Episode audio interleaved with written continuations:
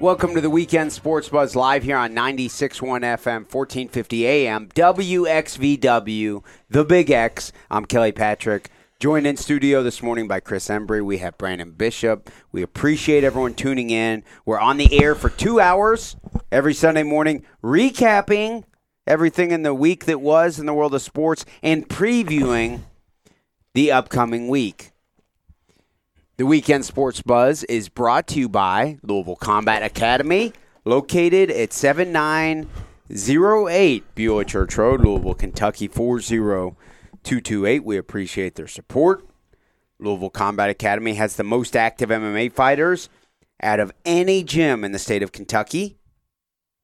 Also, my health insurance practice. I'm an independent broker for health insurance solutions.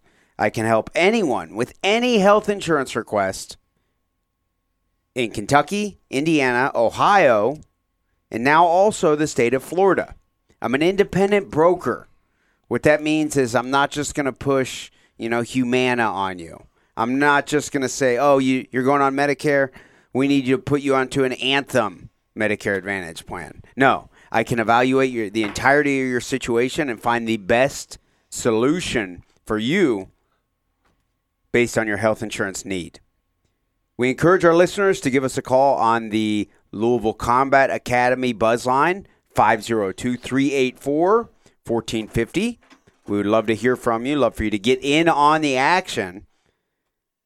Pretty happening weekend in the world of sports, really.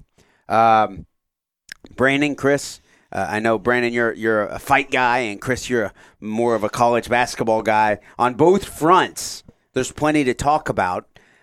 Uh, Chris, let's what's going on with in the world of college basketball? I know Louisville won, Kentucky won, um, but there's some other exciting news right now. What's up in the world of college basketball? Well, I mean, if you're uh, interested in how the brackets are going to form, uh, you know, within the next couple weeks, you've got um, three top five teams lost yesterday, and uh, which really affects a lot of different um, seeding for the upcoming tournament. And uh, so you had the uh, number one Baylor uh, lost last night. Um, uh, they've, you know, there's been so many teams that have been in that number one spot.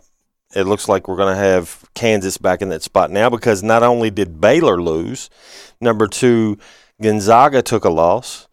Uh, as well as San Diego State. Uh, San Diego State was undefeated prior to last night, um, and they took their first um, loss of the season um, to uh, UNLV, which is uh, below sub 500 team, which you know has you questioning how good San Diego State really is. Mm-hmm. That's kind of been the narrative this entire season for college basketball. Is there's a lot of parity. Absolutely. Uh, this is probably the most parity I've seen in college basketball, uh, probably in 20, 25 years, actually. Um, it's there's no dominant team. There's really no dominant player. Um, you know, uh, like a Zion Williamson, like we had last year. So uh, Was that just last? that was last year, right? Yep. Okay. And uh, Man, remember, and even Barrett too. yeah, exactly. Uh, you don't have any of that. You know, Wiseman became ineligible, so it took him out of the mix. Then you had Cole Anthony go down with an injury with North Carolina earlier in the year. Uh, kind of took the spotlight off of him. Uh, and then the other couple guys that are, you know, supposed to be in the top five in the NBA draft uh, are on teams that really don't matter. You know, you've got uh, uh, Anthony uh, Edwards with um, Georgia, and Georgia's not doing much. Now, you know, Chris, I grew up as a basketball fan from day one for me. My dad had me watching basketball when I was little. Okay. And I, I grew up, and when I was in like the fourth or fifth grade, you said, What do you want to be when you grow up? NBA player, no question. Okay. So I'm a basketball guy at heart. Over time, I've drifted more toward like I train jujitsu now, and I'm trying to do a little bit of boxing and stuff like that. Okay, so I'm kind of shifting away in a way from it. Still love basketball, but you tell me, Chris, is an unbiased perspective on this, it seems like college basketball's down. It definitely is. Seems like college basketball sucks. And Louisville and Kentucky are both doing pr- relatively well, but it seems like what's going on? Okay, obviously I watch the UFC and I watch boxing more, you know, and, and even more so now than I do football or anything. I know, I get it. Okay, NBA's still pretty great. Don't get me wrong. Seems like college basketball sucks. Yeah, I mean, if if you were trying to formulate a uh, an ultimate showdown between two teams right now, you would struggle to find, hey, what would be the you know, uh, you know, a really awesome matchup to watch right now.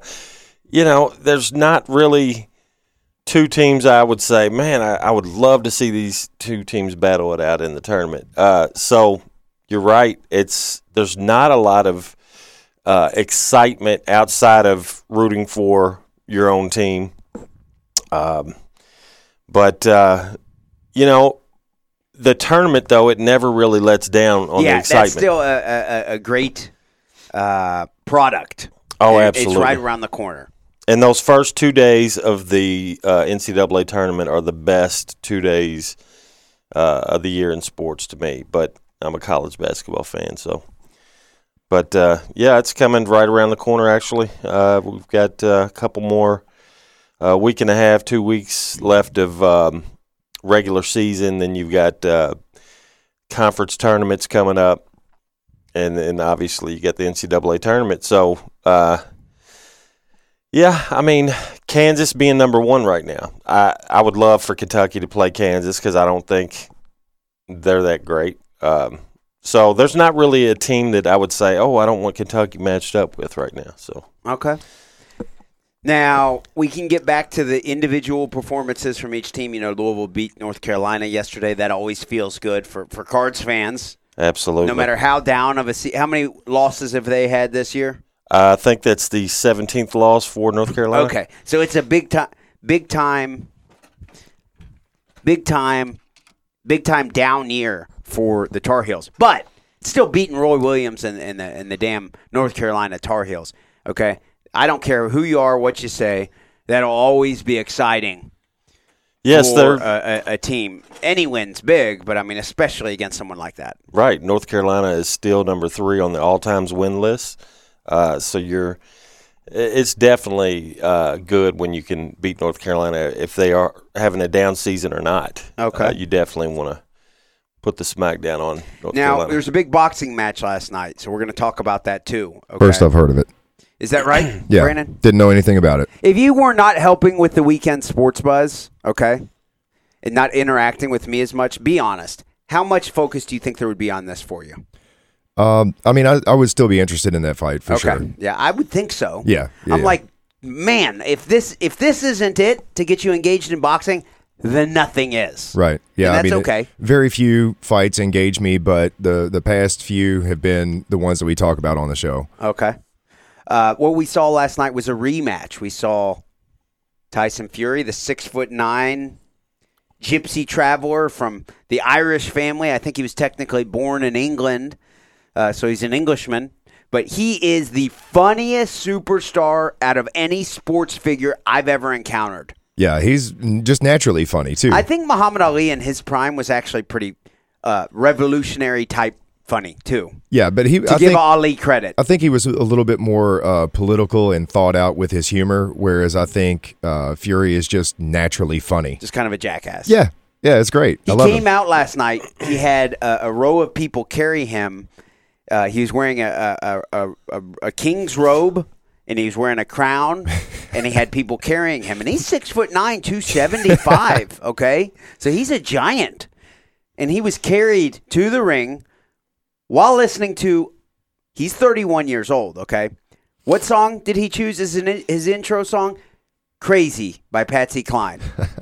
What the hell? What the hell? Okay, it's 2020. She died in, I don't know when, 80s? I'll bring it up here. You saying she's less relevant now? I'd say she's very irrelevant now. Now, don't get me wrong, I still like the song, and he is crazy. Absolutely. Pretty fitting, yeah. okay. So, um, and, and I don't think there's anything that scares you more going into a fight than thinking, wow, this guy's crazy. Do you agree? Yeah, I like mean, this it- guy's yeah. off his rocker. He doesn't care what's going on. He could die. He doesn't care. This guy's a nut job. It's a wild card, unpredictable. Would you agree, Branden? You've been in more fights than me. Yeah, yeah. i well, I think fortunately all of my opponents that I fought have been somewhat sane. Is that right? Yeah, yeah. Nobody's shown any real signs of crazy, but Not trying to lick blood off the other guy's ear or anything like that, uh, or face like he did last night. Patsy Cline died in 1963. Wow, that is crazy. That's before I was born. Yeah. Wow. Uh, my parents were both born in 62. Like, what the hell, Tyson Fury? But it's cool. It's a good song. Well. Uh, so I think what he's doing is he's brilliant. Okay. He's marketing to not only people like me, I'm 36 and I love it, but there's probably people who are in their 60s, 70s, 80s who remember that song. Oh, yeah. And they, they like a charismatic, uh, English speaking giant who's funny. You everybody. I'm not saying everybody likes Tyson Fury. What I'm saying is a very broad range of people can like Tyson Fury. so marketing wise, this guy is a genius. After he wins, he gets the microphone. What's he do? Oh, same thing he does every time he wins. He says, "I I promised you I was going to sing a song," and the interviewer. I mean, It's like what the heck? you, you promised you were going to say okay, and he grabs it and he sings Don McLean's "American Pie." this guy's an old soul, isn't he? He is, and he and he starts to uh, he says, "All right, guys," to the crowd. In the middle of it, he stops for a moment, goes, "You guys know the words, sing along," and everybody's singing along with him. I love him, man. I love this guy. He's my favorite uh, boxer, no doubt. No, I agree with you. I mean, he is fun. Tyson Fury is not only the lineal, undisputed heavyweight champion of the world, he's hilarious. He- Uh, Do you think this is like one of the biggest fights? Um, you're more connected to the boxing scene. I guess so. I mean, how? What would you uh, rate this as? You know, big time. Heavyweight boxing match. Yes. I mean, because obviously it there was a lot of hype behind this. the hype behind it was big. Um, it's funny, man. Historically, you can go back and read articles about different heavyweight boxing matches that were just really hyped up. I think Larry Holmes and, and George Cooney just had a ton of hype. That was a long time ago, okay? But heavyweight boxing is prone to tons of hype and then doesn't always deliver. Sometimes it does. But I mean, this, to me, I'm with you. This is one of the biggest ever, certainly of this era. Yeah, I mean, I, and you got to say bigger than the first bout, right? I agree. yeah, I watched more, the fir- definitely more important as well. yeah, the first bout was so exciting. I watched it live, and it ended in a draw. Okay, nothing will set up a, a more exciting second match, I think, than a draw. Neither of them still going into yesterday. Neither of them had a loss on their record. Still, Right. I mean, this you looked at who the the people were who were there. You had Mike Tyson. Um, you had every A list uh, uh, media personality. Everybody. If you wanted to be somewhere to kind of be known as it, a bit. Magic Johnson was there. I'm not kidding. Everyone was there at this match last night in Vegas. Yeah, it's um, it's pretty amazing to see uh, a match like this when I thought there for probably a decade that boxing had kind of disappeared. and it always does. Yeah. I, I'm a, I'm a perpetual boxing defender. Admittedly, I've been on the radio now for in podcasts for uh, almost about almost ten years, and this has been a theme for me for the entirety of my stay on recorded, uh, spoken uh, uh, through this format. Is you read a book about it. In the 20s, people were saying boxing was dead, but then in the 30s, a little renaissance happened. And then again in the 30 the 40s, everybody's like, "Oh, boxing's dead." So it's not it's nothing new. Cyclical. Cycles, cyclical. The Klitschko's were Ukrainian brothers who fought primarily out of Germany, okay? And they were great. They weren't as spectacular. They were not spectacular. They were not funny. They were not funny. They would not even claim to be funny, Right. okay? They weren't. And they dominated the heavyweight belts for like 15 years. So was boxing horrible during that period? I don't think so. It was not exciting though. It lacked excitement. Those two guys held all the belts. They would not fight each other. They're same mom, same dad. They're not fighting each other. Who dethroned them? Tyson Fury. Beat love it. Vladimir Klitschko, and really the rest is history. After that win, the biggest win, of course, of his career, Tyson Fury then ballooned up to 400 pounds. Did you know that? Wow, I didn't know He, that. last night he weighed 270, which is real heavy. yeah. He weighed 256 for their first fight. Okay, but after he beat Vladimir Klitschko, you would think you get you stay disciplined and you stay inspired and all that. Nope. He has openly talked about his struggles with cocaine and alcohol, um, and mental health issues, and I mean he is just an advocate for.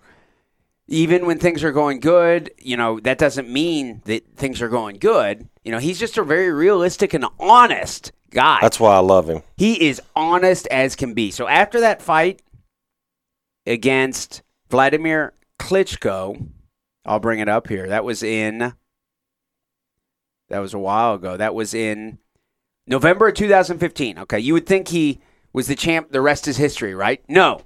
He ballooned up to 400 pounds. He said he would drink like 30, 40 beers and then like get in his car and drive home somewhere in England. Just crazy stuff, which is not 30 or safe. 40 beers. Wow. Yeah, so he was crazy and he was doing drugs and he was, you know, not being living a, a good life. He's not proud of that. Okay. But you know that's kind of what happens with a lot of these guys, right? Almost. It's just he he is openly discussing. it. very open about it. Very open about it. So he ballooned up to 400 pounds. He then got a new trainer, lost all the weight, made a comeback. He's still only 31 years old. That's crazy. I Yeah. didn't know that until you just said it a minute ago. For some reason, I was thinking he's a little bit older than that. Mm-hmm. Um, but so at 31, where where does he stand in his career right now? I mean, d- is he does he still have? Do you think a decade left in him? Uh, who knows? It really depends on how he takes care of himself. Yeah, I mean because that's a lot of wear and tear on your body, not just in the ring, but you know the whole drinking and, and Oh, the yeah. drugs and stuff. So, 100%. but uh, I definitely want him to stay uh, at the top because uh, he brings some flair and excitement to the heavyweight division, which is my. I don't like the the lighter weight divisions personally. I don't under, eh, you know, the ones that go, you know, twelve rounds, um a lot of defense. You don't see as many knockouts, or at least maybe the ones I've watched. Sure. We didn't even talk about it yet, but in the fight last night, what happened? What was the result, you may ask? Tyson Fury dominated. Seventh round TKO stoppage is how it's recorded. Uh, really, what happened is in the fourth round, Tyson Fury connected with a big shot, and Branden, you're probably more knowledgeable about this than I am, but not directly in the, the eyes or the, the forehead, but more on the side of the head behind the ear. Okay Yeah. Yep. really connected and you know that's kind of a i don't know what the word is anatomy the, the, the anatomy i don't know what the correct word is but it, looked like his equilibrium was off so he went right down Yeah. what was very disturbing about it was a bunch of blood started coming out of his ear so you could see that Deontay Wilder was on was wobbly okay a bunch of blood starts coming out of his ear and the commentators Lennox Lewis, I think Tessitore, and Andre Ward, very knowledgeable boxers, said, "Oh, he busted his eardrum," which is not safe. That's got to be very painful as well. not safe. Yeah, it doesn't feel good. De- Deontay Wilder is tough as hell for staying in there. Have you had your eardrum busted? Yes, Branden? sir. yeah. That's why we got you here, Branden. I, I just laughed at it. I'm sorry. No, it's it's all right. I laugh at it too. How did you have your eardrum busted? Um, I was pinned down by a wrestler that probably outweighed me by fifty or sixty pounds, and then he just proceeded to punch me in my sa- the same ear, my left ear. During MMA Um, sparring? yeah, during sparring, during training, and he punched me in the ear probably a good thirty or forty times. oh my god. Um, I'm not sure exactly when it happened, but it definitely happened then. And Wow. um, my the next day, um, Zach Dorsey, one of the guys that's watching our live feed now, was uh, was at work, and he saw my ear it was uh, black on on the front and purple in the back. And if I held my nose and, and blew, the air would come out of my ear. It's, Wow. it's painful. It does not feel good. I believe it. Okay, so so what ended up happening is, and Jamel Muhammad, also an MMA fighter, I was messaging with him during the fight last night. He said, "This is ridiculous." He's more of a, a, a wrestler and a, a MMA MMA guy, pro MMA fighter, very successful fighter. Jamel is, Never heard of him. but he said boxing is crazy that they're allowing Deontay Wilder to continue. I agree. In MMA, they have a relatively short leash. Yeah. Okay, and they were going to continue to allow Deontay Wilder to fight the rest of the fight. Oh, sure. But what happened was his cornermen, his coaches, threw in the literal ta- balled up towel because they recognized, oh man, this doesn't look good. Deontay Wilder could die. They could have saved his life. He could have doing that. died, Yeah. Branden. They- Yeah. uh, boxing, the rules in boxing, how you can get knocked down and they're separated and they're like, okay, let it, let's see if he's okay, right? That's what it is in boxing. Oh, you got knocked down and you're clearly dizzy and wobbly. We'll give you we'll give you a standing standing eight count. Okay, Can you still stand? yeah, you, can good? stand. Okay. Okay, I just saw you wobbly. We're not stopping it though. We'll allow you to continue. That's that- crazy. That can happen repeatedly over the course of the fight. So, props to Deontay Wilder's corner Yeah. for throwing in the towel, not wanting their fighter to die. Yeah, I agree. It's it's always in their best interest to protect their fighter. Who cares about the money? Who cares about the career? We need to make sure our fighter is safe. Hundred percent. And and from a business perspective and everything too, you're not going to make any money, more money if you die. I mean, no. you know, uh, everything. You you yeah, you want to keep this train going. They're going to have a rematch. There's no question. for I think sure. these two will rematch. There may even be a. a a fourth fight, I bet, or a fifth fight. I'll watch it every time. I spent eighty bucks last night. Couldn't have been happier to spend eighty bucks. Watch that with my ten-year-old son. That's I, I told him right before he went to bed. This is a memory. This is cool as hell. Boxing is old school staple, really kind of of the the American culture almost in my eyes. Do you do you think that A- Anthony Joshua will get a shot before there's a rematch? Nope. Do I think he should? Yeah. Do I think he should? Sure. Do I think he will? No. Uh, Eddie Hearn of Matchroom Boxing, the promoter for Anthony Joshua, he's a smart man. And the answer is no. I, I think that we'll see a, a, a Wilder and Fury each fight another guy, some random, Right. and then maybe another fight between these two at some point. Something along those lines. Somewhere down the road, we may see Fury against Joshua, but I mean, 273 pound Fury that we saw last night, in my opinion, would destroy Andy Ruiz Jr., would destroy Anthony Joshua. Yes. Yes. He he actually. Now I've only seen clips. I didn't get to Yeah. watch the actual live fight, but um, he's a devastating fighter. Uh, very powerful. Very obviously being six nine, his reach is amazing. Uh, and you know he's a little he's got some loose screws up there and uh, that's that's the ingredients uh, you need to create a monster in the ring and i think he's uh, he's going to be there for a while He dominated, absolutely dominated the fight last night. and you know he like you said singing after the winning of the match i, I, th- I think it's actually brilliant to um, I, I don't think it's scripted either it's just that's him right uh, him singing and I do think he's intelligent. Um, for example, yeah, that's him. right That is him. He's funny. I guarantee if you hang out with him off the air or anything, he's a funny guy. But I think he's intelligent also. So he's playing it up for the sake of money and marketing and, and legacy and all that. Similar, not not very different than Muhammad Ali. I know Muhammad Ali was more involved in civil rights thing things than Fury is. So I don't I don't mean to draw an actual um, parallel between the two because I, I know that's different. But but Ali realized through the power of his mouth and, and his words, he could impact a lot more people than if he was just stoic and reserved like Sonny Liston yeah or Fedor, right, Branden? Yeah, I agree. Yeah. Okay, so you can be that guy, right? Some people are that guy, Branden. Right? They Yeah. win. They they go out there, they dominate, and then they're respectful to their opponents, and they don't say a word, and then they go home, and they they allow their actions to to to do the the talking for them. And there's nothing wrong with that.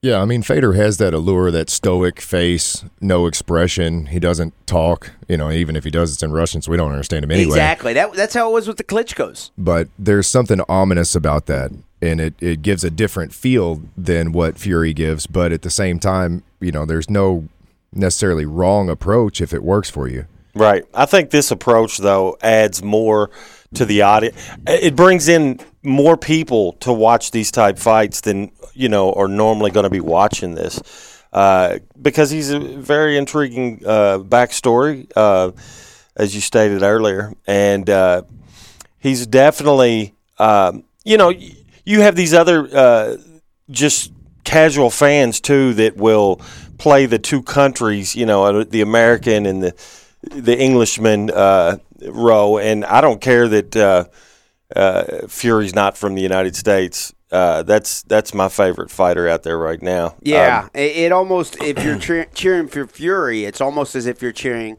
against an American, and it's not almost. You are right. okay, but I mean, he's English speaking. He to me, he brings more to the table personality wise and things than Wilder does. He just does. Absolutely. I mean, no offense to Wilder. I like Wilder. I hope he does well. But it was almost as if in the, the, the match last night, they were in two different weight classes. I think there was a 30, 30 something pound weight difference between these two. Is that a normal? Uh, so once you get to heavyweight, there is a uh, one above that, right?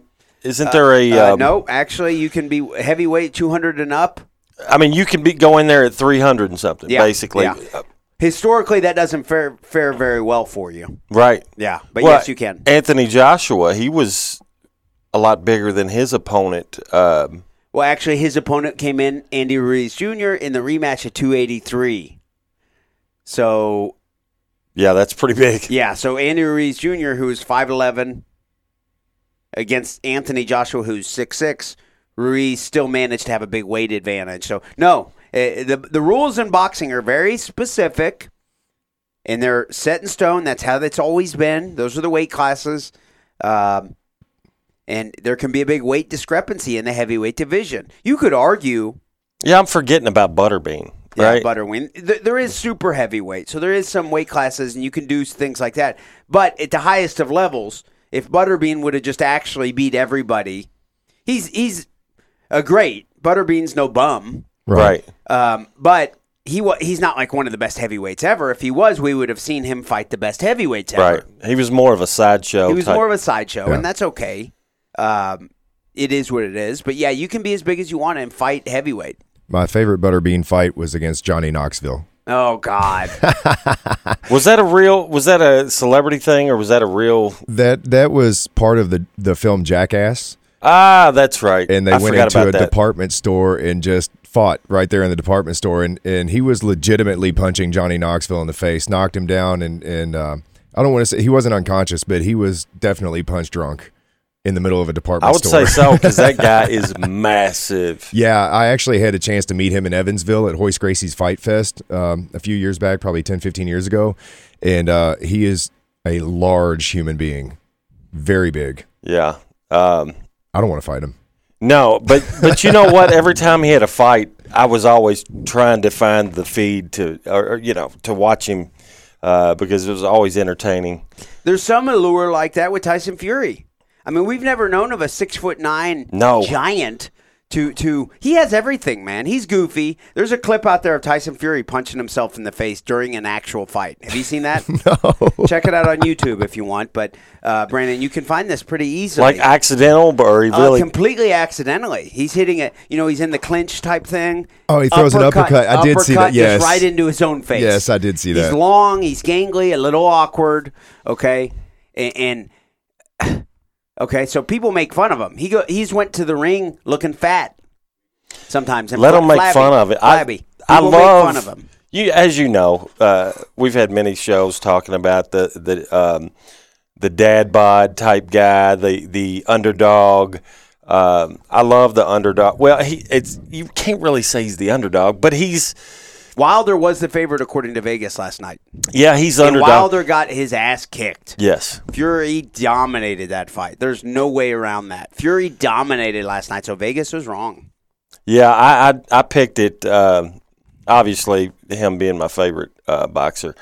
I thought Fury was going to win. He he is, went to um, uh, Sugar Hill is a, his new trainer, a descendant of Emanuel Steward from the Kronk Gym in Michigan. Okay, which is historically a gym where they have a certain style, and that style was like Lennox Lewis's style. If you go back and watch when Lewis won most of his big fights, he would play more of a defensive style, and he would he would win fights on points.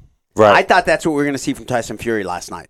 I thought Fury was going to go out there determined to win at all costs, and he wouldn't get hit much. No, Fury went out there moving straight forward and just dominated the fight. He dominated. That's the kind of uh, fight I want to see. I don't like those defensive battles, but um, I'm going to try and find a uh, replay of it today to actually watch the whole fight. But um, you know, that's that's uh, big news in the uh, boxing uh, world of you know sports. There. Certainly is. The Louisville Combat Academy buzz line is 502 384 1450. We do have a couple calls lined up there. Before we do so, I want to give a shout out to our man, Avery Jamar. Hilarious guy, uh, has, has, has very good comedy uh, routine. He performs at different uh, comedy clubs around town. Avery, of course, a comedian, has a Facebook group called Avery Thing. Also, is the name of his his podcast. Um, they have what's called Everything Big Brother, which I don't know if our listeners follow this, but the show Big Brother uh, has a format, and Everything Big Brother is, of course, almost like a local version of that. The contestants are playing for $135. We're going to have someone call in here shortly for a chance to win the power of veto by answering a question. So this is part of Avery's program.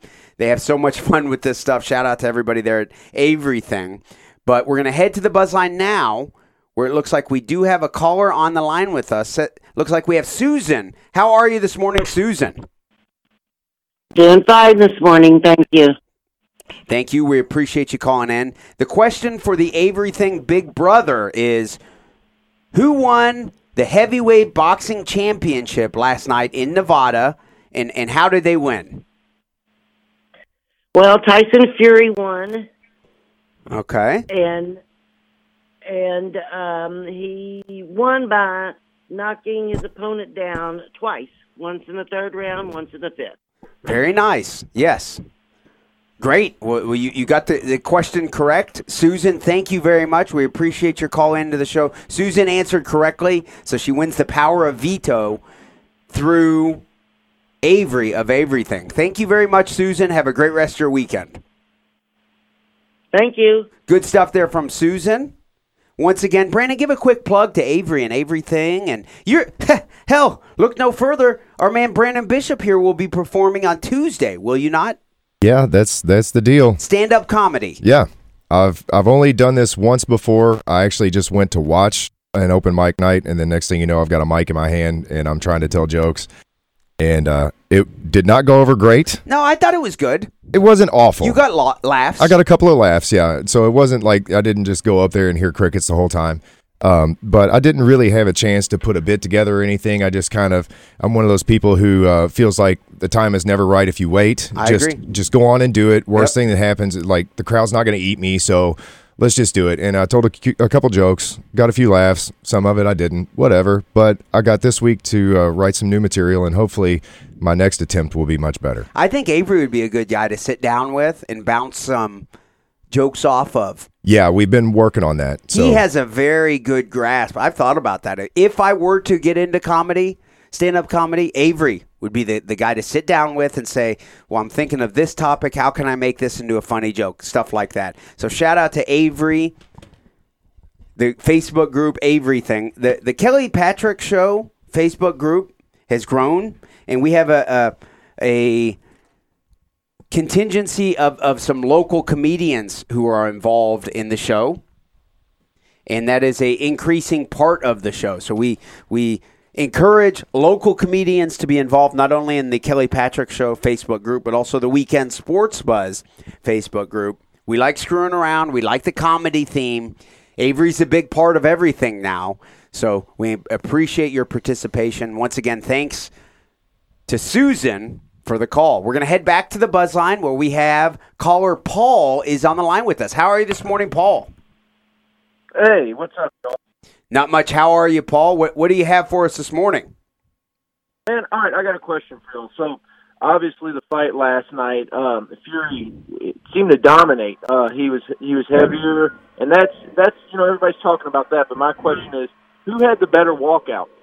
Who who who was more intimidating with their walkout? Wow. Good question. Who is more intimidating? I honestly think Wilder looks scarier. What do you What do you yeah, think? that's what I think too. Yeah, as far as scariness points, Wilder is a scary person. He wears this mask, and it looks like a very substantial outfit. Wilder came to the ring in last night, but uh, very theatrical performance last night, was it not, Paul? Oh yeah, I thought it was. I thought it was awesome, both on both parts. But I did think Wilder's was scarier. Awesome. Well, Paul, we appreciate your call as always this morning. Before we let you go, anything else you want to chime in on? Uh, no, that's all. Awesome. Paul, thank you very much for the call. Have a great rest of your weekend. Once again, the Louisville Combat Academy buzzline is 502 384 1450. Be sure to give us a call, get in on the action. Headed back to the buzzline now. We have our man Brian the Insider on the line with us. How are you this morning, Brian? Doing good, gentlemen. Uh, yeah, I like Paul's call there. You know, uh, I watched the fight, and uh, one of the things I noticed was I think uh, that that Wilder not only had the scarier outfit, but boy, I tell you what, I don't know what that thing weighed, but it had to look like it weighed twenty or thirty pounds, and it, it was. He looked exhausted when it came off. He was sweating profusely. I know he he seemed to get early, uh, very early preparation, and I know some of the preliminary bouts. I think went a little fur- longer than a lot of us, myself included, thought it was going to go. I didn't expect that fight to go off at. I think it started about twelve twenty. I typically I was thinking maybe more like eleven thirty, so it it kind of dragged on longer. But I, I think that Wilder was was kind of exhausted by the time the fight started. You know, I, I think it was a scary outfit that he had on, but you know, if you look at how Fury got into the ring, he was actually carried. Uh, he sat on a on a throne and was carried to the boxing ring. He sat around in the preliminary. So I, I, I think that that seemed to. He looked like the fresher fighter when the first bell rang, and uh, man, he. You talk about a dominant performance. I, I, you know, he he got a new corner and he had a new strategy. I watched the first fight, and uh, I just thought, you know, he he stayed back, and Wilder was the aggressor in the first fight. But man, oh man, Fury. I, I've read. Uh, I'm sorry, Wilder's comments that you know he wanted to finish the fight, but I think his I think his corner did the right thing throwing the towel in. I was kind of hoping the ref stopped it before that because it was a it was a serious beatdown, and uh, Fury was not going to be denied, and he was clearly the best fighter.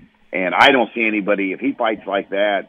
He's just so big and so skilled, and uh, he looks like he's got the right strategy as far as his aggressive role in the ring. I can't see Joshua or anyone else touching him for the next couple of years. And you know, one thing I was kind of surprised at Kelly when I looked at the tail of the tape before the fight was that Wilder was the older boxer. Wilder's 34, uh, and Fury was 31. I, I somehow thought they maybe that had been reversed. I thought Fury was older. So, uh, you know, we anyone that's played any kind of sports knows the older you get, you know, you, you lose a lot of skill. And uh, I don't know, Wilder's uh, getting a little long in the tooth. Hey, real quick before I let you go, two big wins yesterday uh, by the Cats and the Cards. Uh, so uh, they're they're doing good. And number Baylor, number one Baylor lost, and number three San Diego State lost. So uh, some shuffling on the top. Uh, Kansas beat Baylor, and they look very good. And their big guy, uh, really, really dominating performance. Uh, Azubuike, I believe. Uh, he he really looks like the best big man in the country. So uh, uh, it's interesting to see what the what the rankings are going to come out. I, I got I guess I Dayton Dayton may go up to number three. Uh, so uh, the Flyers keep winning. I know they're in the A10, uh, but uh, wow, they're I don't know twenty four and two or twenty five and two or something. So uh, it's going to be interesting. But it's good to see the Cards uh, and the Cats continuing to win late in February. It's going to really heat up when we get into the uh, you know into March, March Madness. One other thing I'll leave you with, guys. Justin Thomas, local St. X graduate from Oldham County. Uh, he's leading uh, the Mexican Mexico uh, uh, golf tournament where it's got Rory, it's got all the best golfers in the world there. Uh, so uh, Justin Thomas is really showing that he is, uh, if not the best golfer in the world, he is right up there, and he takes a one-stroke lead into the final round today. So that'll be very interesting to see if he can hold off and win that uh, major event in Mexico today, guys. That's all I've got. Thanks so much for having me on, guys. Great stuff as always from our man Brian the Insider. He touched on quite a few different things we will get to. First, we're going to head back to the buzz line. Once again, the Louisville Combat Academy buzz line 502 384 1450. Looks like we have our man Avery is on the line with us. How are you this morning, Avery? Hello, Kelly. How are you? I am doing very well. Chris, I told you about we have Avery. He's a local comedian. He has a increasing increasingly large role in the Kelly Patrick show, not only the group but the actual podcast. Avery, we appreciate your participation, your call. Thank you for everything. Doing very well. How's everything going with you? Oh, no problem. I am just, I, I want to be clear. I'm speaking this way so I don't curse. This is a respectful voice. Okay. How are you? I am doing very well. I appreciate you not cursing. We are on the AM and FM radio, right, Branden? No cursing. That's right. But I do have a button over Oh, here just in case. Yeah, if you do curse, we have a button. Oh, no. You won't have to use the button. Chris, just so you know, this is not how Avery normally sounds. But Chris, Avery, tell us what you have upcoming on the local comedy tour and how how listeners, if they want to, how they could support Avery thing. Oh, well, you can come and see my show.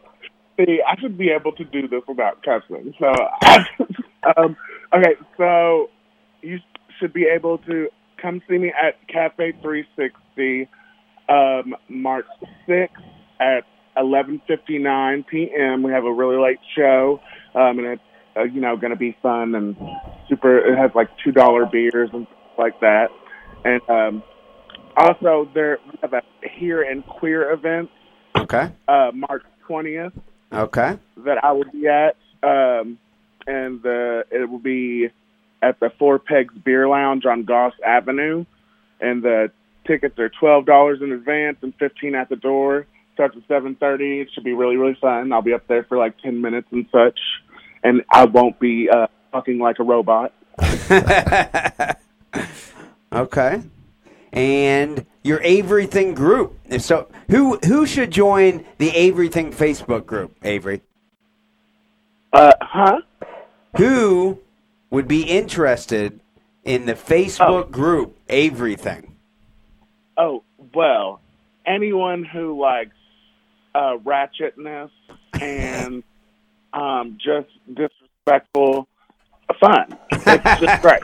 Bad girls, And- bad girls club, things like that. Yeah. Bad Girls Club, celebrity news, things like that. I always like, you know, the little gossip tea that you get. It's it's great, you know. But I did call for like a very important sports question. Okay, what do you have for us, Avery? I really did.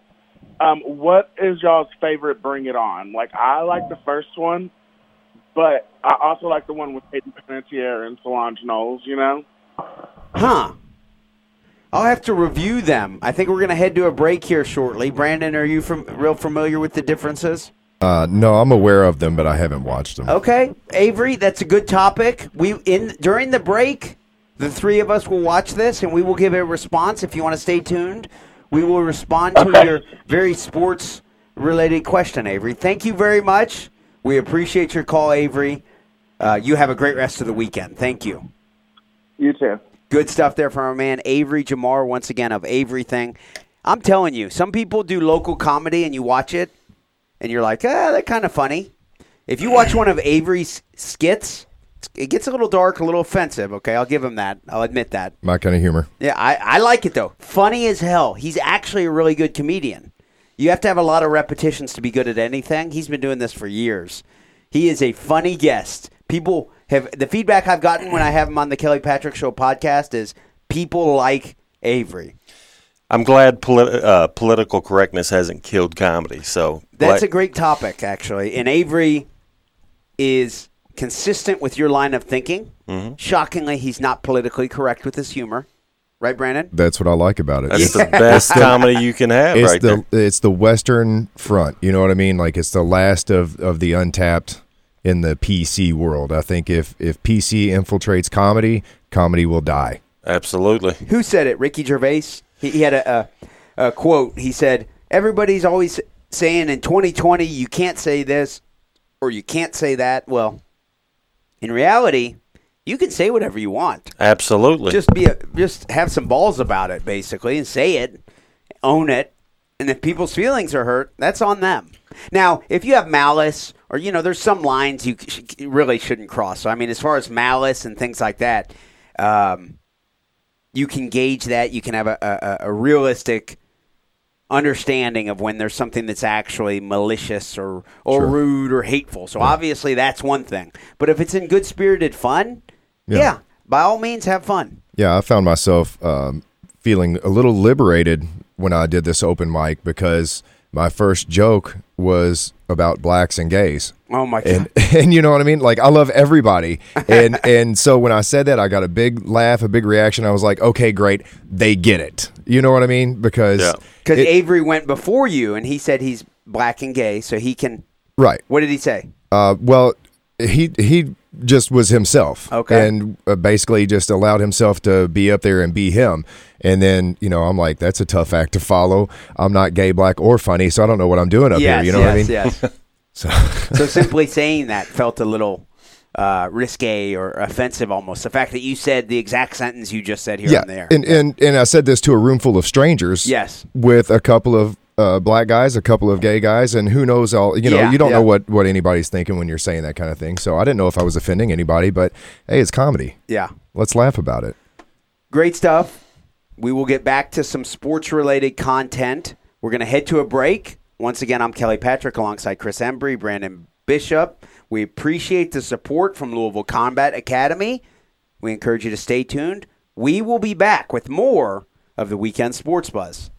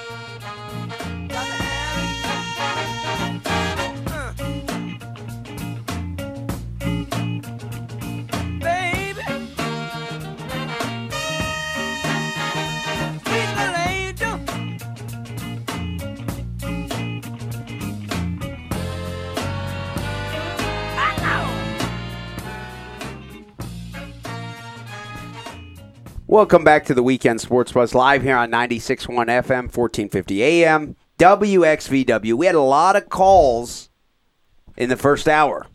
We still got to unravel some of them. We're going to get to Brian's call in just a moment. And, and before we do that, Avery of Avery Thing said he had a very legitimate sports question for us. And he said, which version of, I can't even do an Avery impression. Branden, can you? I don't know if I can do it without cussing. He said, which version of Bring It On do you like best? That was his legitimate sports question. Trying to contribute to our sports radio show, okay? I was like, is this a song? You know, I'm trying to think. I, I think it's a uh, like Turns a, out a it's- dance movie or a cheer movie. Cheerleading movies. Yeah, yeah, yeah. That's a legitimate sports question he had for us. So he sent me the links to a couple different uh, sports movies in his mind, which are Bring It On, a cheerleading movie, and then there's a different version from 2006. So I'll have to watch those, Avery. I don't have an answer yet. Sorry. Watch party. Yes. Once again, we appreciate everyone tuning in to the Weekend Sports Buzz. We do try to talk about college basketball. Absolutely. Not all comedy, not all horsing around. Thank goodness, huh, Branden? A good ninety percent. Yeah, too much horsing around can be too much. But Brian called in. He touched on a few different things. What what from Brian's call resonated with you, Chris? Um, you know, he talked about uh, Louisville and Kentucky both uh, being right there in the, a good position to get pretty good seed in the tournament, and uh, they're coming together. Both teams are uh, coming together pretty good as a team right now, and um, you know. Uh, there's been some issues on. There's no perfect team out there. There's no dominant team. We've talked about that, but Louisville and Kentucky both have the ingredients to to go to a Final Four, and um, if they can uh, continue to elevate uh, on the defense, um, you know, defensive side of the ball, I think uh, both teams can uh, possibly meet up there again this year. But you know, it's uh, it's uh, one eliminate. You know, you lose one time, you're out. So we've seen it time and time again. You know, every year uh, where the best teams get knocked out early. So, uh, well, I guess you could say they're not the best team if they got knocked out, but you know the projected best teams. But um, yeah, I think uh, you know Louisville, Kentucky are definitely doing uh, doing very well right now. Uh, and I, I loved seeing Louisville knock off North Carolina last night. Um, I think their 17th loss. Uh, love seeing that team go down. I've never been a big North Carolina or Duke fan, but uh, Something about Roy Williams does kind of rub me the wrong way. I don't know. I don't. When I hear someone talk about how we do it the Carolina way and we're gentlemen and, and Tobacco Road, you know, that's who we are and we do it the Carolina way. Basically, what he's saying is we're better than you. right. And we're, we're gentlemen. We're Southern gentlemen. We do things the right way. You don't. When in reality, they have an entire department. What was it? What was the department? dedicated to uh, man. I don't want to get this wrong, but I'm thinking it was African American Studies. African American Okay. Studies. Okay. It, it was some department within the athletic organization or the academic organization that's the University of North Carolina. And all the students would take tons of classes through this, okay? Well, guess what happened? They turned out it was all fake. It wasn't fake- even real They didn't have to go to any classes. Somehow all these athletes had great GPAs. Very, very poor students in high school, okay? They were collecting, yeah, you know the and somehow they're like, "Wow, 4.0, this kid's doing great. What a great school." No, entirely fake departments, fake grades, everything. for Wow. decades. This, Genius. This wasn't just a small stint. This was for decades. So this did was worse than the Lori Laughlin thing. Oh yeah, and somehow this got swept under the rug. I think the uh, this is a whole different topic, but I think colleges are kind of BS in a, a large. It part, is, in my opinion, too. Yeah. So I, I, I'm I'm not like I'm claiming that. Well, the sanctity of academic institutions, we need to have uh, them. They actually need to do their homework. I don't care about that. You heard it first here on the weekend Sports was Kelly Patrick does not want children to go to college. I actually kind of don't. I don't either. I really, I've, So, I've, yeah, I've some got a tru- degree there's some myself. truth to that. I, I would not. I'm not pushing either of my kids to go to college. I don't care. Learn a trade. Learn a trade, or yeah, just get a job, figure something out, yeah, avoid debt. When you get a peek behind the curtain and you see how the sausage is made, you kind of lose taste for it. And um knowing how these uh, these colleges are big business, that's what it is. It's it it's not about higher learning. Uh, it's about pulling in the, the most amount of money. Yeah, and the NCAA, the uh, National Collegiate Athletic Association, is a absolute farce. It is. It's They the, are all about making money, and they don't have to pay their employees, which is a great deal, and they're tax exempt. Yeah. I want in on it. Right. I We- mean, we should start a college, guys. Do you want to start a college? Let's start a religious college. You double tax, Double down. exemption. Yes. Yes. you get them on, uh, They'll pay us. And they have to pay tithe on top of it. And you can be all high and mighty about it too, and, and preach to very others about how you're yes about how great you are and how you have the sanctity of a academic. You have degrees. Uh, and we don't have to pay taxes on this money we earn either. PhD 100%, and God. yes. Okay, that's a little off topic. Okay, but sorry. Bri- Brian, t- and that's okay. We drift off topic. I can go. You know, that's what podcasts are for. Check out the Kelly Patrick Show. There you go. On all po- top podcasting platforms: iTunes, Google Play, Spotify, whatever, Stitcher. Mm-hmm. Um, but in the world of sports right now, Tyson Fury dominating Deontay Wilder really is the story, right? Yeah, Absolutely. for sure, for sure. I'm trying to bring up the schedule for Louisville and Kentucky that we have upcoming. I had it all written down here. I, I- I'll bring it up. But Louisville and Kentucky both looking pretty good right now, right? Absolutely. Um, you know, uh, Louisville's got some players that are actually coming into form at the right time. You've got um, David Johnson. Uh, you know, he he's had a few up and down games, but uh, for the most part, he's been a big addition to Louisville's team. Um, What's been up and down seems to have been be his minutes. Really, he played 28 minutes last night. Not the best stat line, but he had nine points, five assists, four seven from the field. Pretty good game.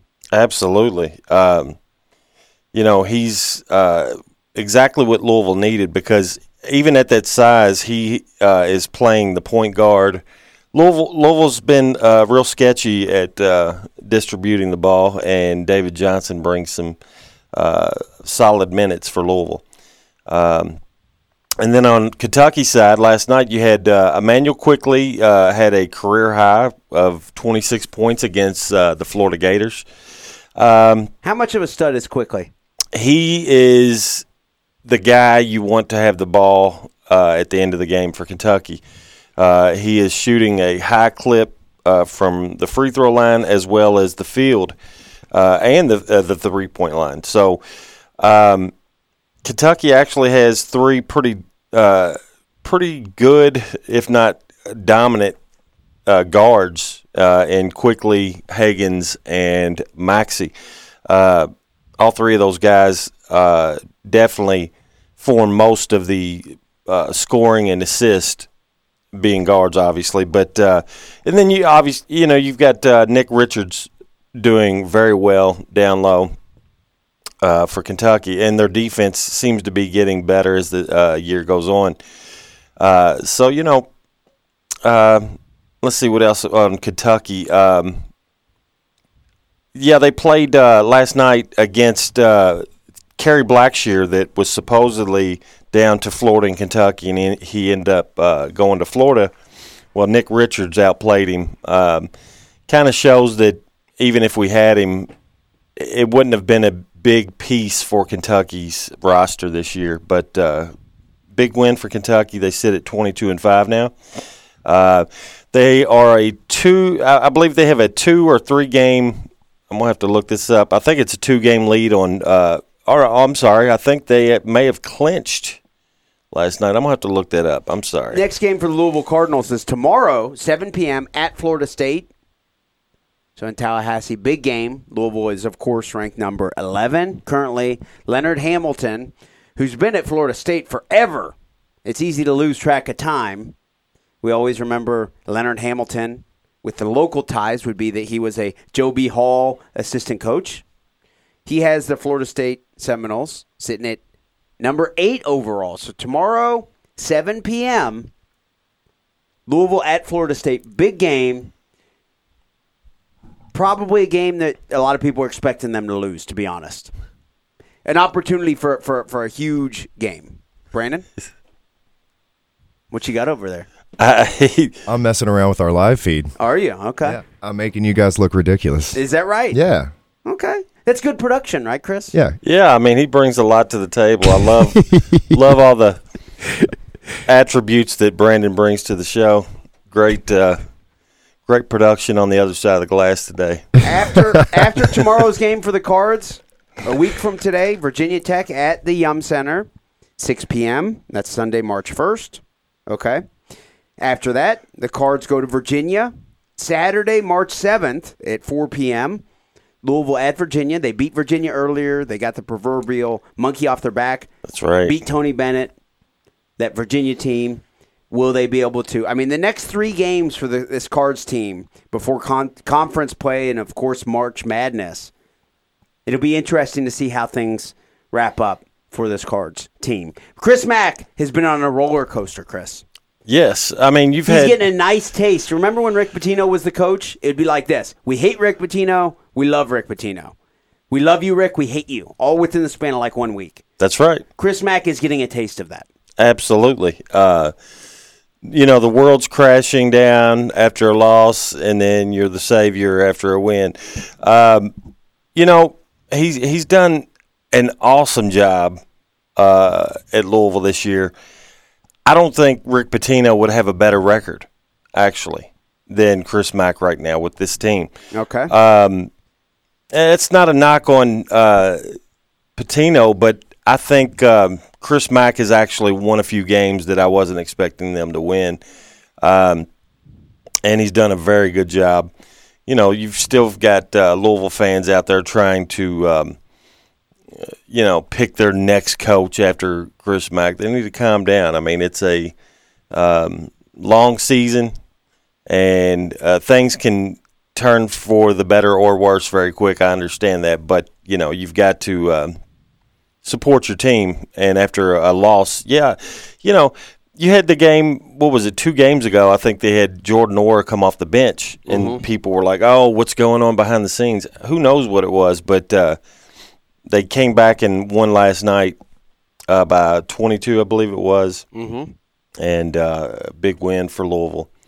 Uh, Kentucky, on the other hand, they've got uh, pretty strong finish to the season. They've got uh, uh, Texas A&M next uh, at Texas A&M. Uh, they're not ranked, but they're uh, that's a tough place to play. Then you've got uh, Auburn, Tennessee, and then finishing off with Florida again. So, um, you know, I could see Kentucky winning out. Uh, even if they lose one of those, I think they still are in good position to get a uh, anywhere from two to a four seed. Uh, more, you know, better chance of three or four. Two is going to be a little tough to get all the way up that high, but uh, yeah, it's it's hard to believe that we're already at the last couple of weeks of the regular season. It's gone by very fast this year. Um, not a lot of memorable games uh, this year, like we were talking earlier. Um, just because we don't, there's not a lot of dominant teams going, you know, playing out there right now. But um, look forward to seeing Kentucky uh, get a couple more of these wins. Uh, I, I was looking at the uh, all-time win list last night in college basketball, and um, even with um, North Carolina having 16, 17 losses this season, uh, they've got uh, the Kentucky's number one in all-time wins, then Kansas, then North Carolina, and there's only like 30 wins separating those three teams at the top. Okay. So um, it's actually giving Kentucky a little cushion with North Carolina being down this year. So I'm glad to see them. What prompted that research on your behalf? During off the air this morning, you mentioned to me that Dick Vitale has a new book coming out. First off, all right, let's backtrack. Do you like Dick Vitale? Dick Vitale? Yes, I do. Um, more nostalgia. That I, I don't like him calling a Kentucky game because Okay. you're going to get everything but the uh, what's going on in the game. Okay. You know, he, he's easily sidetracked, but he's a great guy. He loves college basketball. He does a lot of uh, charity work. Uh, but you could see his bias in who he likes in college basketball when he comes out with this uh, book titled uh, Mount Rushmore of College Basketball, and it's got four coaches on the cover. Okay. Uh, Who are those coaches? he Mike Shish- uh, Mike Krzyzewski, obviously he belongs on there. Uh, then you got Bob Knight. Yeah, I think he belongs on there as well. Yep. But then you've got Dean Smith and Roy Williams from the same school Yeah. on the cover of this, and you you left off John Wooden, Adolph Rupp, Rick Pitino, Do Jim you, Calhoun. do you feel Rick Pitino deserves to be in that conversation? I do. Probably not ahead of Adolph Rupp. Yeah, if you're going to pick four guys and put them on the cover, we're maybe he for- don't belong on the uh, the top four, but he's definitely a top seven, Okay. right? Okay. Um, and uh, you know, I think right now you would have to put um, Rick Pitino over Calipari as well um, until Calipari wins another one. Even though we know that uh, they took away the 2013 championship, he still won two titles. Branden, this is why Chris Embry's so great on the air. Is because you're you're you're a Kentucky fan, but you you do put some serious effort into giving relatively very unbiased, reasonable, rational responses. You said you don't dislike Dick Vitale, don't enjoy particularly him calling Kentucky games, Right. but you're you're a fan. He's Yeah. good for college basketball. Okay. Also, that Rick Pitino maybe should be currently over Cal in that conversation. Yeah, I mean, uh, just because of now Calipari has, I believe, more Final Fours, uh, but uh, Rick Pitino, um, even though it's not officially two championships, come on, we know they won the 2013 championship. Um, now, if Kentucky was to win another one, then I would have to switch those and put Calipari above just for the recruiting and the uh, Final Four total. But um, yeah, I mean, the only reason why I brought up the Dick Vitale book is because he is all about Tobacco Road. You know, North Carolina, Duke. Um, it, even though Kansas don't belong in that uh, Tobacco Road, he's you know, and he's he's sort of a Kentucky. Uh, you know, he gives them a lot of props as well. But um, leaving John Wooden off of that. Uh, Leaving John Wooden off is insane. yeah, because I mean he's won the most. How many titles did he win? Uh, ten, I believe. Okay. Um, ten and maybe like a twelve-year span, Okay. or maybe even eleven. Now, you could argue parity was not as prevalent back then in the 70s when Kareem Abdul Jabbar, uh, uh, uh, Bill Walton, you know, those guys. And Maybe- we we know that there's evidence that he was even paying players. Oh, Okay, so this yeah. goes college back basketball. decades. You mentioned college basketball. If you don't acknowledge that it's dirty, then you're naive. right. And it not that's nothing new. John Wooden was no saint. Coach K's no saint. That's right. Bob shockingly, Branden Bishop, are you sitting down? Yes, sir. Bobby Knight's no saint. What? Yeah. Bobby Knight's no saint. I missed last week, uh, and I do want to talk about Bob Knight going back to the Hoosiers. Did you listen? Uh, I watched some of. Oh, l- did you talk about it uh, yeah, we week? did listen. We, we did discuss it a little bit. You I did- must have missed that uh, Okay. part of it. Yep. uh, going into a gas station. But uh, yeah, I mean, he. Uh, you can obviously see that he's not in the greatest health, Sure. um, but he still uh, was out there, you know, portraying himself to be the, you know, the big tough guy. I don't know. It was kind of awkward to me. Uh, what was your? ta- I don't want you talked about it last week. Yeah, no, that's okay. You can be redundant. I, I don't think that you are even. We discussed it last week. We said we just kind of brought up the topic that he returned. Right. Yeah. And and I think Bobby Knight is a very hated figure by many. Yeah. Controversial to say the least. Very polarizing, yes. But great. He won three titles. That's right. Can't take that away Yeah. from him. I facts mean, are let's, facts. Yeah, let's not ignore that. It's not like Indiana has done great since he's left. They certainly have not. right. Okay. Um, so, I mean, he's ranks above a lot of guys. Now, I know Calhoun also won three titles at UConn. I don't think he's ever going to be looked at in the same light. Why as, not? Uh, he's not as much as you just talked about Bob Knight uh, being kind of a uh, galvanizing figure and, and hated by some. Uh, I think Calhoun is almost looked at worse because he just is like an old curmudgeon. I mean, the guy Some is of his press conferences are so funny. yeah. He gets angry. Nothing better in my eyes. Could be Boeheim, could be Calhoun, but you find some of those press conferences where they just flip out on a reporter. For my money, nothing beats it. Yeah, it's um, you know he he had some awesome teams though, right? Oh, he did. You know, And he- Emeka Okafor. Yeah, I mean, Kemba Walker. absolutely. Um, but you know, there's a resemblance of both of those teams now. We're talking Indiana and UConn. What's funny is after the two greats leave, you had Mike Davis, Mm-hmm. and then you had Kevin Ollie. Kevin Ollie. Kevin Ollie admittedly did win, did win a title. That's right. Kevin Ollie won a title. Mike Davis took him to the championship game, but Almost after parallel, yep. right after that, nothing. they are nothing. You know, Okay. Calhoun. I, I'm sorry. Um, uh, the one that replaced Calhoun again. What was his name? Kevin Ollie. Kevin Ollie. Yes. He. I don't believe he's even coaching now. Yeah, I don't. Maybe he is. I'll bring it up here.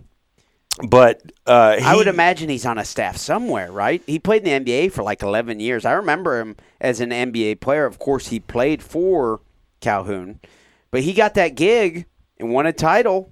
and I believe he got like coach of the year, and then he got fired like uh, maybe a year or two later. Mm-hmm. Um, No, you're right. He hasn't coached since 2018. Wow. He played in the NBA from from 97 through 2010. wow, Wow. Uh, you've got to be good to stay in the league that He was long. a good, solid point guard. Nothing flashy, no All Star appearances or anything wild like that, but good enough to be a backup point guard or a third string point guard on a team for a long time, which is cool. Okay, so you can draw a parallel between Calhoun and Knight, Absolutely. but why does Knight get the nod uh, over well, Calhoun for he- this this this uh, three championships. fi- final this, this four for the the uh, That's right. Dick Vitale book? Um, Why do you put Knight over Calhoun? well, Bob Knight was the last coach uh, to go undefeated. Okay, okay. Um, and I don't think that's going to be. Uh, I don't think another team will ever go undefeated again. okay. Um, so that kind of puts a, a higher notch on your belt there. Um, I don't think. Um, I don't think UCLA ever went undefeated. And look at all the teams, or I'm sorry, all the players they had on those teams. You know, they had the great NBA greats, uh, top 25, top 50 uh, on their teams. So you know, it's um, it's it, there's a lot of bias when it comes to making lists like that, but um, I think it's pretty obvious. Uh, you know, Dick Vitale has always been a fan of of the uh, Tobacco Road teams, but Okay. We encourage our listeners to give us a call on the Louisville Combat Academy buzzline 502 384 1450. We appreciate the support from Louisville Combat Academy. Also, shout out to Matt McCarthy of livesportscaster.com, which is where the podcast for the weekend sports buzz comes from. It goes to iTunes and the, the podcasting platforms. If you want to listen to us after the fact, check us out on the iTunes app on your, your iPhone. So shout out to Matt McCarthy, also Dugan Ryan of Big X Sports Radio, Trevor Kelsey, Doug Wolverton. We appreciate everyone's support. Thank you very much for tuning in. Branden Bishop, Chris Embry, and I will be back with more of the weekend sports buzz. Stay tuned.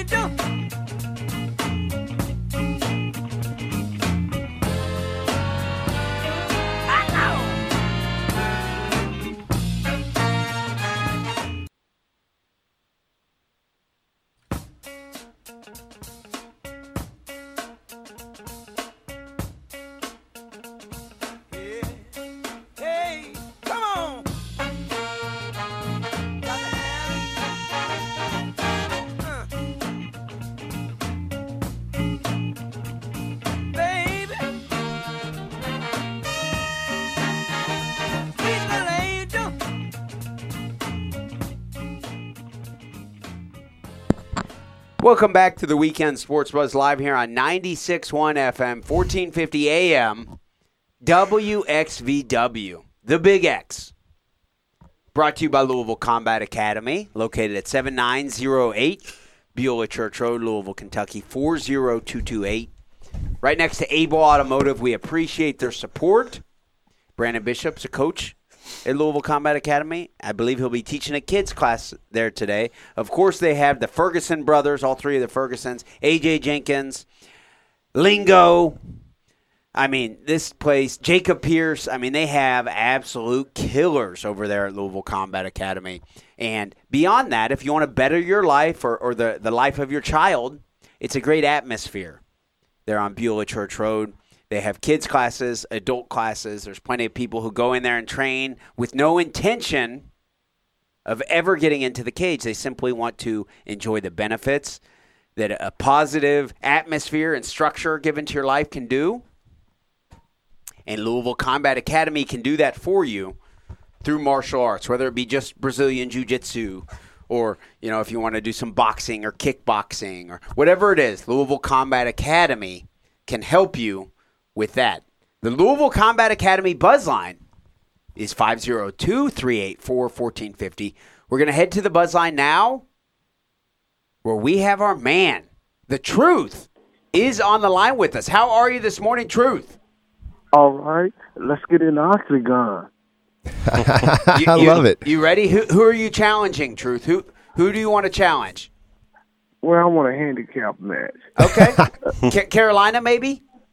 No, I'll tell you who I want you to bring. Okay. You bring Matt Jones and Brian Lemons. If I could break both of them jaw, we can won't have to hear their mouth the rest of the year. Oh, Okay, I'll deliver the message. And and when I get to whooping these these two jerks, I'm gonna whoop Janetti. So I'm gonna whoop. I'm gonna whoop the. I'm Okay. gonna do the. I'm I'm gonna do the city of Louisville and uh, in New Orleans and say whoop the three biggest mouths in sports. Don't know what they talking about.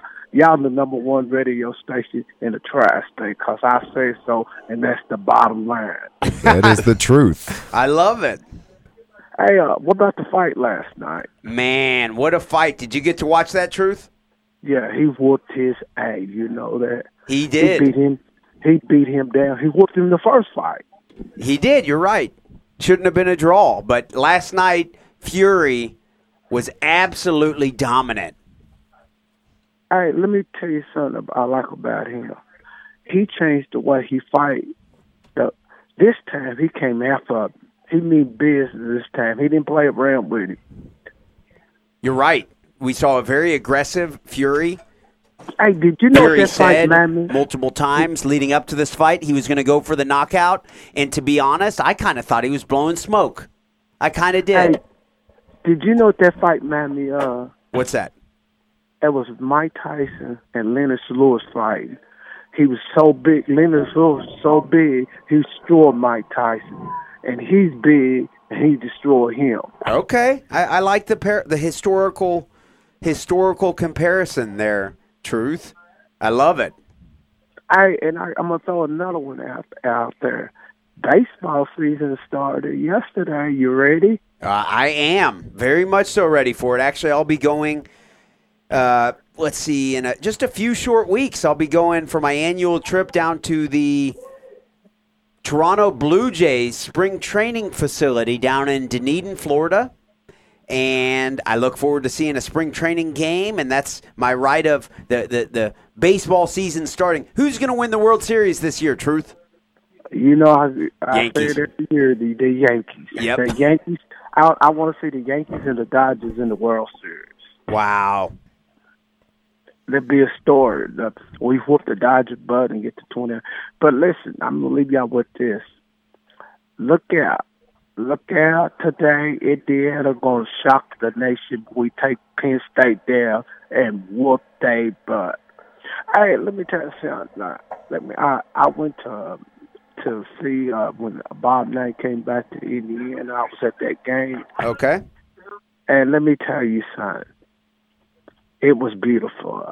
I I wish he'd have came uh, back early, and but he came. It took him twenty years to come back. But it, it people don't realize how bad a shape Mister Knight is in.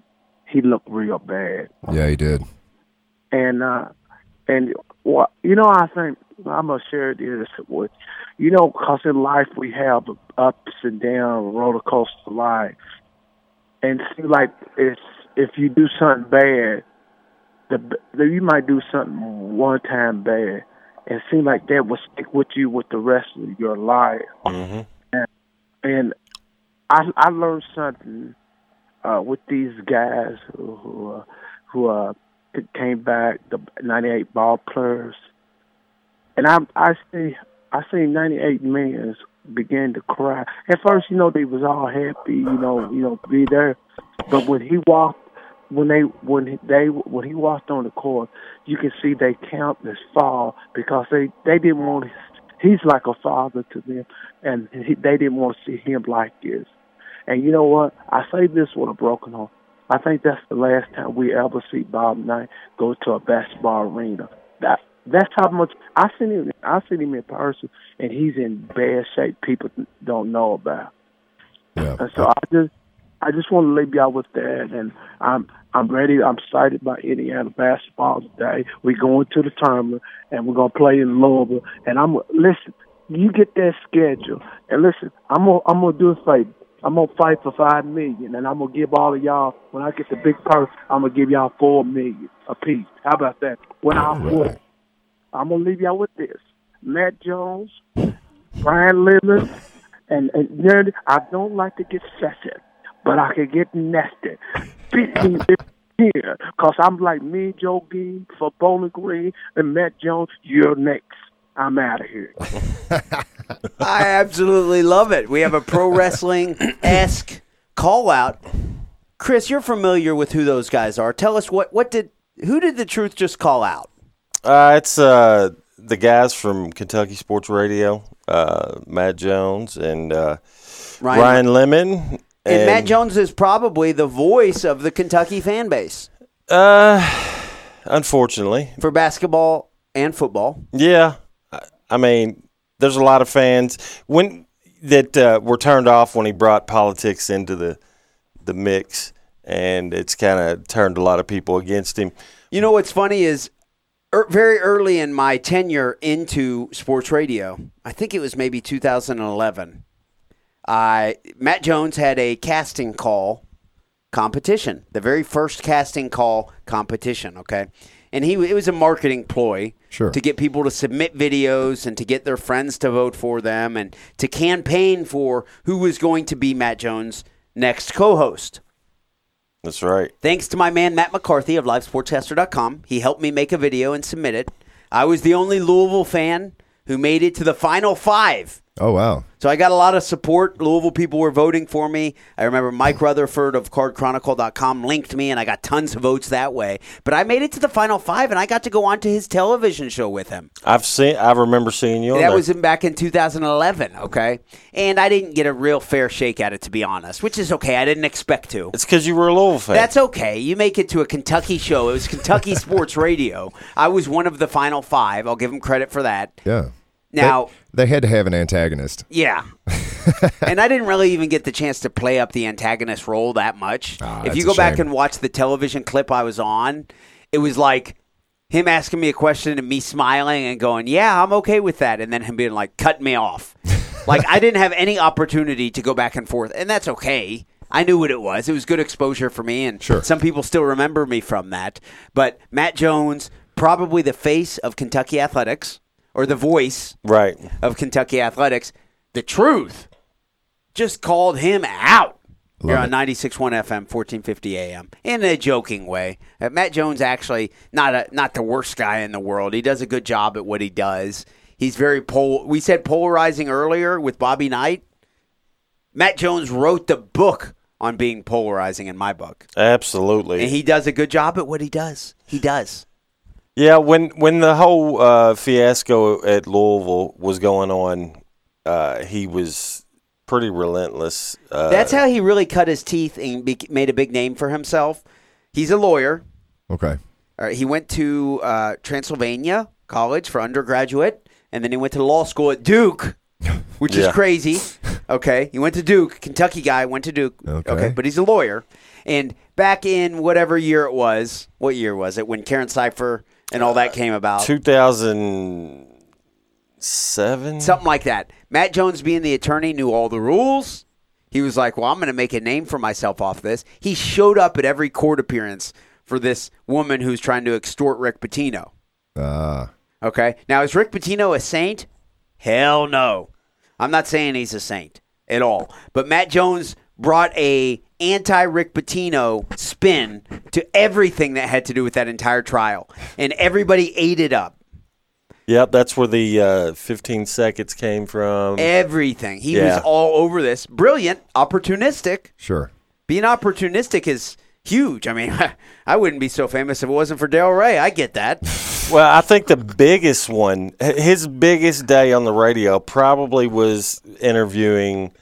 Um, what was her name? Um, Katina, Powell. Yeah. Yeah. When she started talking about, you know, something shooting to the ceiling, and uh, Inappropriate sexual stories is what it was, and prostitution and all sorts of salacious details. So Matt, Majo- Matt Jones is a sharp guy. He's opportunistic, and he does very well. Kentucky fans love him. A lot of people love that guy, right?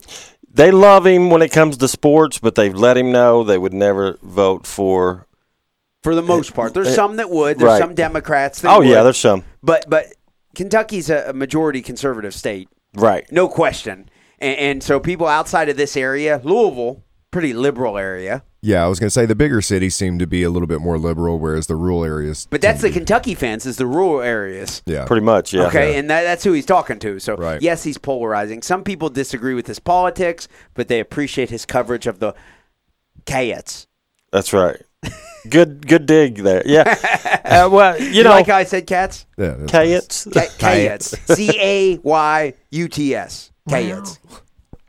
Yeah, you know, I don't I don't want to dwell too much on uh, on on that other station, but uh, you know, I, I've heard the truth call in on all kinds of. I love the truth. He says we're the best show. I appreciate that. We appreciate your support, Truth.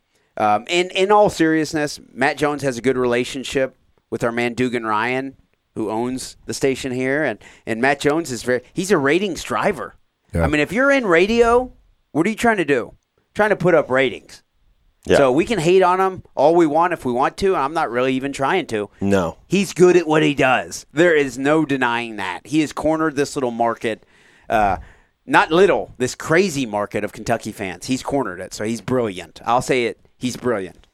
Uh, we appreciate everyone tuning in to the Weekend Sports Buzz. We are going to head to a break. I'm Kelly Patrick for Branden Bishop, Chris Embry.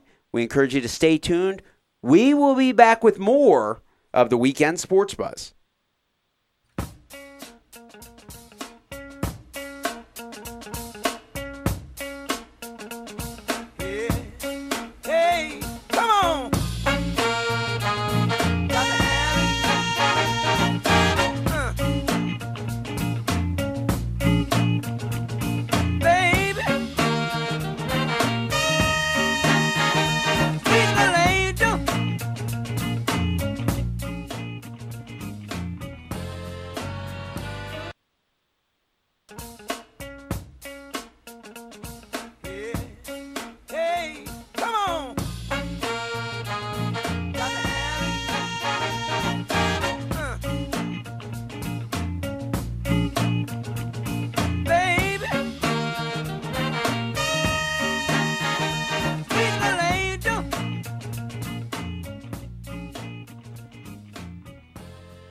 Welcome back to the Weekend Sports Buzz live here on 96.1 FM, 1450 AM, WXVW, the Big X.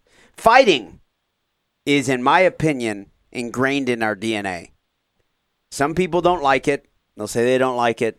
It's not for them. That's okay. I think you're denying your primal instinct if that's the case, in my opinion. Branden, I can't hear you for some reason. Uh, I'm going to do a little. I'm going to. Are you there? Um, yeah, there I okay, am. so you Okay. said you would agree. Yeah, I agree. Yeah, I think it's primal. It's part of us. I, I think the further we try to deny stuff like that, it's not healthy. We're crazy. We're wild. We're animals. Yep. Why not embrace it and be like, okay, we acknowledge that's part of us. Doesn't mean we have to be savages and disrespectful to each other or anything No. like that, but embrace that. Realize that's what it is. So Yeah, find find a um, a healthy way to embrace it. You know, so like we go to the gym. That's a, a great way of doing it. Some people work out and just you know tap into that lizard brain that way. There's a lot of different ways of doing it, but I didn't really tap into it late until late in life. But last night I was watching this fight before the main event started. My buddy Scott Holland was over at my house. His girlfriend was there. and we had a little bit of time to kill. He was like, "You've got some mats down here, don't you?" It's like I do. Pulled out the mats and we rolled. That's awesome. We we had like a solid, I don't know, half an hour roll. It Who was won? fun. Um, Don't there lie. were there were submissions. I won't get into the exact numbers, but we were, we both submitted each other. Okay, so you got him once, he got you multiple times. No comment. um, so it was back and forth. So it was so fun, but I absolutely love that stuff. Obviously, Ben Sargent. Yep. Speaking of polarizing, Yeah, I guess you could you could put that label on him. you guess? I guess. You guess? it's the pants he wears, man. Okay. Ben Sargent, here's his analysis of the fight. He said, quote, what I gathered from the Wilder versus Fury fight, sometimes what you see in gyms that allow, quote, beginners to spar are tough, street smart guys that throw wild and reckless. They tend to give technical fighters issues. That's what you call the X factor. The X factor is what brought Wilder this far in his career throwing off traditional boxers that have been trained and set to fight guys that fight like them. Wilder made a huge mistake and fought like Fury and threw the quote X factor out. You've seen it many times. If you fight a guy with a solid strength, you don't play his game. You adapt and work around his game. Wilder, being the brawler, tried to be a boxer against a boxer tonight. Anthony Joshua will never fight either of these two guys. So this will be the fight of the century for the heavyweight class. Amazing boxing match, okay? And Branden, during the break, I said, I train jujitsu, you train jujitsu. So even for just jujitsu, a guy off the street comes in, big, strong guy, no jujitsu experience, and you roll with them, they're not easy to handle. No. No, uh, you know, I mean, first off, size is a factor, regardless of what people want to admit or not. Um, you know, a guy that has no skill that outweighs somebody by 60 or 70 pounds has an advantage on Especially somebody if they smaller. get on top or something. Yeah, yeah, yeah. I mean, Isaac, for example, he's a large guy. But he's been training for many years, so he's right, a whole right. different can of worms. Yeah, don't don't get me wrong. Yeah, he has the skill involved as well. But let's say you take his skill away from him, Yeah. he's still not going to be an easy role. Sure, I agree 100%. Or Chris. Yeah. Or anybody who's a, a big athletic, or even someone who's not even big, just freakishly athletic. Yeah. We got a kid who's about my size. I weigh more than him at our academy. Day one for him, he played basketball and ran uh, cross country in high school. So he was just in great physical condition. He went hard from day one. And I think I rolled with him on day one. and, you know, you I, I could end up getting him, okay? But it wasn't easy. No, you got to slow him down. So that X factor Ben Sargent is describing, in my experience, in my opinion, is an accurate description. And Deontay Wilder didn't start boxing till he was 19. Wow. That's Did a not- late start nowadays. They noticed, wow, you're 19. Let's check this out. Man, you can hit that bag hard. Let me try to hold pads for you. I watched a special on it. They were like, let me try to hold pads for you. Wow, ha ha ha, you broke my shoulder. Stuff like that. They're like, this guy has freakishly strong power. Yeah, well, and he's huge. He's six seven. Yeah, Not as huge compared to Tyson Fury, though. right. But they, I mean, he's a freak. Tyson Fury is a once in a generation type. Yeah. Actually, I've never heard of someone that big who moves like that with that type of skill. Yeah, Tyson Fury is a once in a lifetime type mm-hmm. talent. So that factor did bring Deontay Wilder. Because if you watch Deontay Wilder throw punches, it's not real pretty. I mean, it is for a street fighter, maybe, Sure. right? Would you agree, Branden? You're a technical, been a fighter your whole life. Yeah, I mean, he's uh, he doesn't have the most textbook looking, you know, striking, but obviously it's effective. Yeah, if you throw wild, you might catch someone. Sure. Yeah, If the you're real- power. If you're real confident with it and you connect, and especially if you then have them a little scared, Yeah, and then Absolutely. and then on top of that, if you have the knowledge of like the anatomy of a knockout, if you know how that works, then all you got to do is find those trigger points, and it doesn't take much. I mean, we could get knocked out by a kid if you know. I mean, there's teenagers out there that can knock out grown men if they catch them in the right spot hard enough. I mean, Ben Fowler came out and pretty quickly got one right. Yeah, over Derek Overstreet. Absolutely. Not saying that was fluke. I'm just saying, you know, caught him in the right spot. that's right. And and that's really half the battle. The other half is is power. But if you catch him in the right spot, there's less power needed. So- Absolutely. but yeah, it's going to be a while before we hear about any type of rematch or who's going to uh, be down the pipeline for either one of these guys. Um but you know, that's great exposure last night for the boxing world. Um you know, I don't, I don't think. Um, I mean, who was the the tallest boxer in heavyweight in the '90s when it was so really big? Lennox Lewis, who's six five. Yeah, that's about it. I mean, you're you're talking. Historically, someone who's freakishly tall goes down easy. Yeah, Historically, you see so many clips of five foot eleven Mike Tyson knocking out a six seven guy or a six four, six five guy. Um, historically, it does not translate well to the heavyweight division to be that tall. right. But the Klitschko's were tall, so let's not forget about that.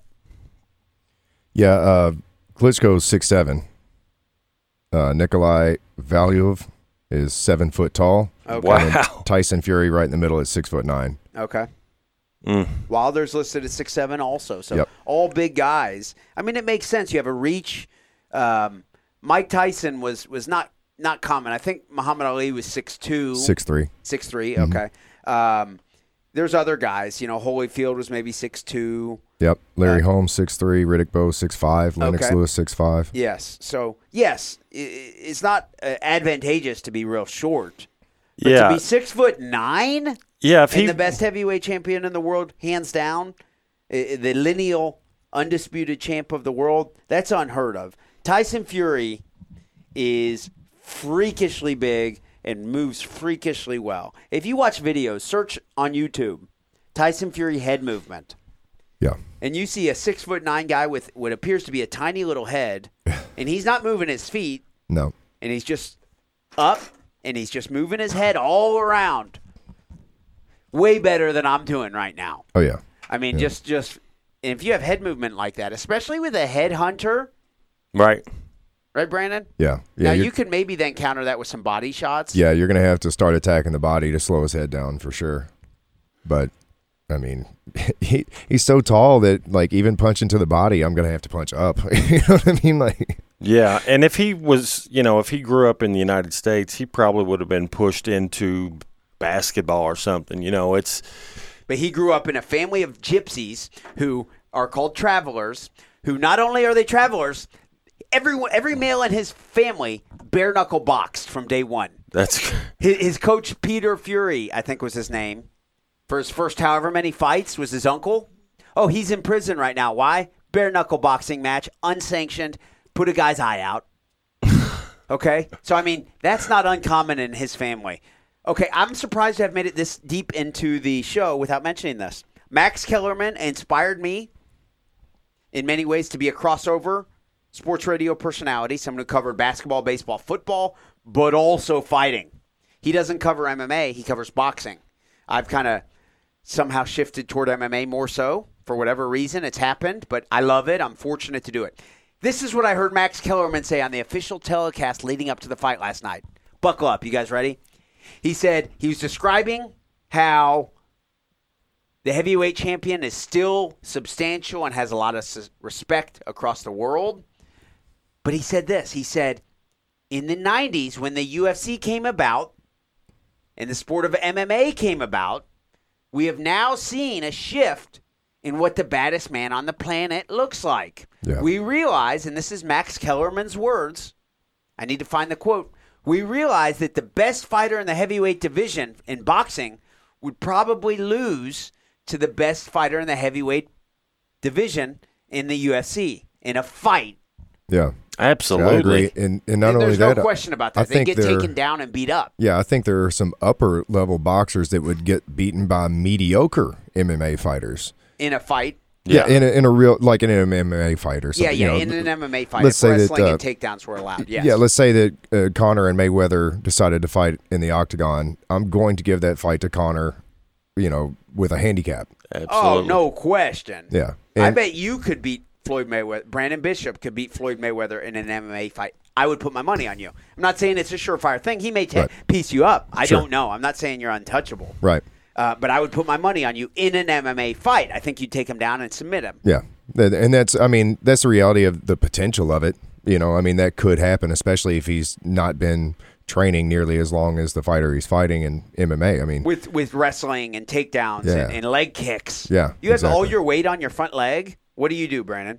oh, the first thing I do is I'm going to take that leg out. Kick the knee almost. I Yeah. know that sounds horrible. I like to attack the inside of the calf, Okay. and that that usually widens the stance out and opens them up for some stand up, and then you shoot in. All right. Even just kick right to the thigh. Yep. I mean that can cripple you. Oh yeah, Someone who's boxed their entire life and has never felt a leg kick, they're going to Yeah. be in trouble. That may drop them. yeah. a real hard whack of a mm-hmm. leg kick. Guys, we appreciate everyone tuning in to the weekend sports buzz. Shout out to Matt McCarthy. Shout out to Dugan Ryan, Trevor Kelsey, Doug Wolverton. Uh, Louisville Combat Academy, located at 7908 Beulah Church Road, Louisville, Kentucky, 40228. My health insurance practice. I'm an independent broker in Kentucky, Indiana, Ohio, and also the state of Florida. Give me a call, 502 386 0978. I can help you with any health insurance request for individuals under 65, Medicare eligible individuals, and groups. If you own a business or you're in charge of the benefits for a business, let me know. I can help you to find what carrier is best for you, and we'll make sure we get you into that plan. I want to thank Chris Embry and Branden Bishop. Guys, thank you very much for a great show. Yes, sir. Absolutely. Thanks to everyone for tuning in. Be sure to join us next Sunday. We will be back with more of the Weekend Sports Buzz.